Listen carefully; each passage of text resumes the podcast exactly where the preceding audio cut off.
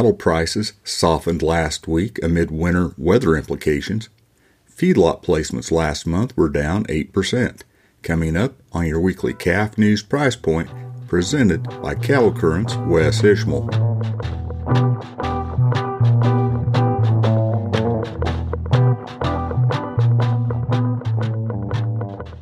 Hello, I'm Wes Ishmael.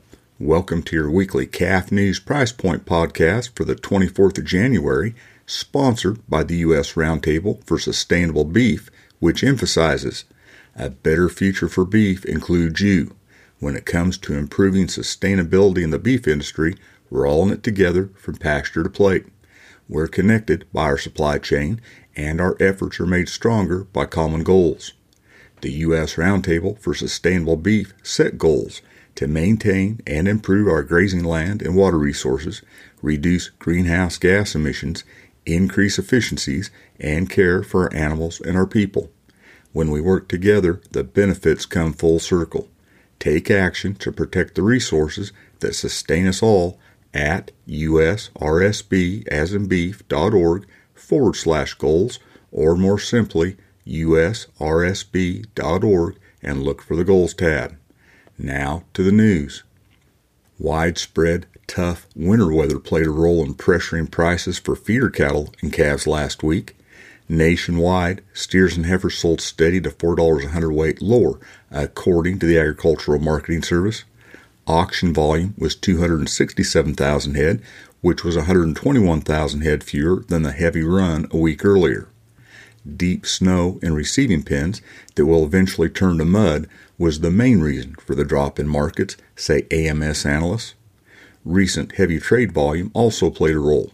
The previous week, 388,000 head traded at auction, which was the most for a week in more than 10 years, according to AMS.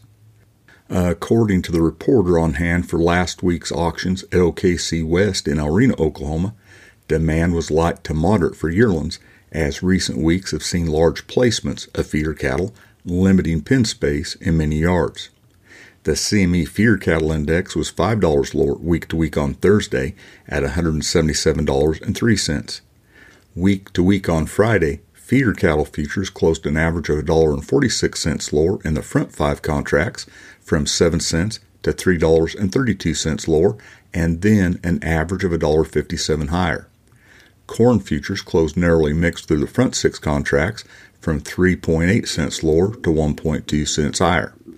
However, feeder cattle futures were up an average of $1.47 on Monday, helped along by a hard break in corn futures. And the upward trajectory for calves and feeder cattle prices remains intact as numbers decline.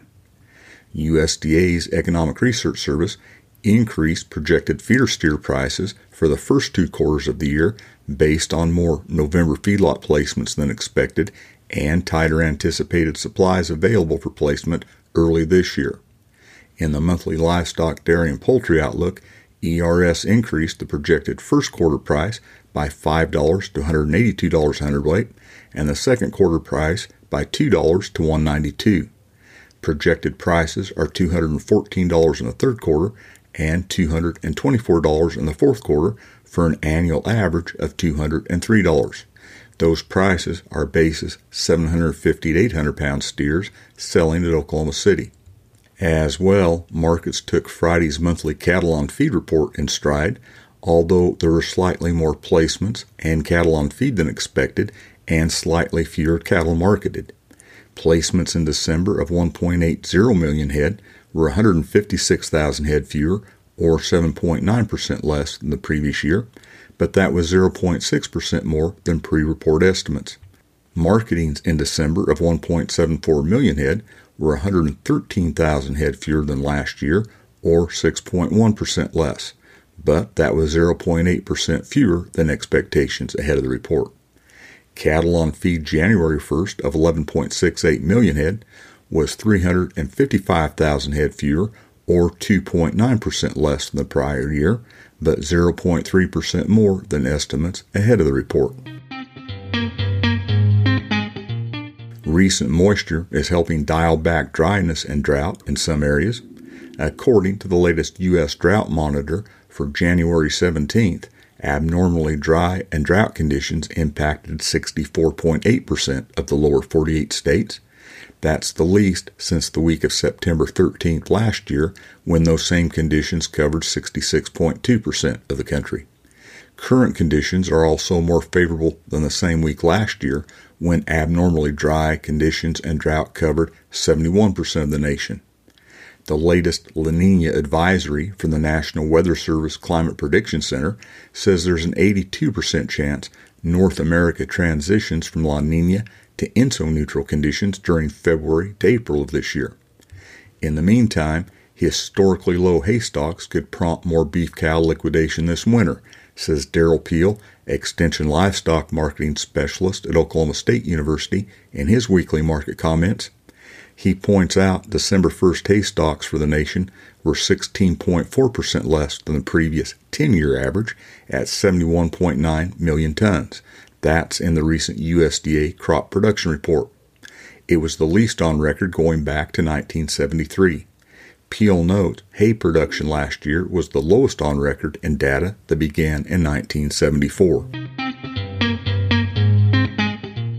Remember, a better future for beef includes you. When it comes to improving sustainability in the beef industry, we're all in it together from pasture to plate. We are connected by our supply chain, and our efforts are made stronger by common goals. The U.S. Roundtable for Sustainable Beef set goals to maintain and improve our grazing land and water resources, reduce greenhouse gas emissions, increase efficiencies, and care for our animals and our people. When we work together, the benefits come full circle. Take action to protect the resources that sustain us all at usrsbasandbeef.org and look for the goals tab. Winter weather last week also disrupted some fed cattle marketing plans, pressuring prices. For the week, live prices were a dollar lower in the southern plains at $155 a hundredweight.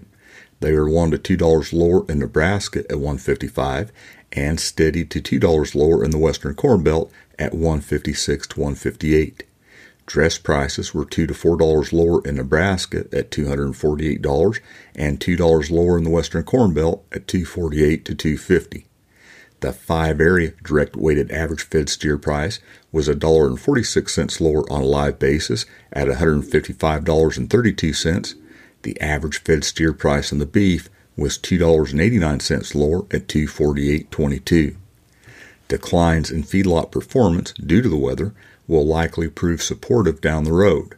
In the meantime, it likely encouraged some to let cattle go at lower prices rather than waiting and trying to maintain weather challenged pounds with high price feed. Live cattle futures closed an average of 53 cents lower week to week on Friday from 20 cents to $1.10 lower. They were an average of 63 cents higher on Monday. According to Andrew P. Griffith, agricultural economist at the University of Tennessee, in his weekly market comments, the lower finished cattle market is not a worst case scenario for cattle feeders because the market has remained resilient through what is largely considered the dead of winter. He explains the ability of the market to hold the current price mark bodes well for cattle feeders moving into the spring, as finished cattle prices should move higher. The real determinant of live cattle prices, he says, will be if conditions cause herd contraction to continue.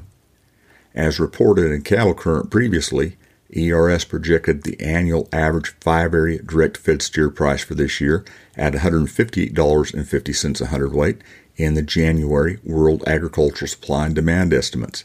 That was $2.50 more than the previous month's estimate based on expected demand strength. By quarter and compared to the previous month, ERS increased projected prices by $4 to $157 in the first quarter, by $3 to 157 in the second quarter, and by $2 to 157 in the third quarter. Wholesale beef prices continued to weaken last week. Choice box beef cutout value was $4.90 lower week to week on Friday at $271.72 a hundredweight. Select was 46 cents lower at 256.43. According to Griffith, it's difficult to know if the winter doldrums are up on the beef market or if the week's lower box beef prices were just a hiccup. Griffith says it's likely winter precipitation in densely populated areas negatively impacted beef prices, as did flooding in other densely populated locations. Although seasonal declines in wholesale beef values are expected, Griffith says this was really the first week to see a significant narrowing of the choice select spread since the middle of May. He adds that the spread is likely to continue narrowing through the winter, but the main thing is consumers' continued strong demand for beef. ERS projected beef production this year 170 million pounds more at 26.4 billion pounds based on the temporal shift in fed cattle marketings and an outlook for higher cow slaughter. According to ERS analysts, the anticipated cow slaughter outlook for this year was raised on early January slaughter data and persistent poor forage conditions. They explain lighter carcass weights in the fourth quarter of last year were carried over into early this year. As a result, the increase in expected marketings and cow slaughter in 2023 more than offset lighter anticipated weights. Estimated beef production this year would be 1.8 billion pounds less, or 6.6% less than last year's projected total. And that's your weekly Calf News Price Point podcast for the 24th of January sponsored by the U.S. Roundtable for Sustainable Beef. I'm Wes Ishmael. Thanks for listening.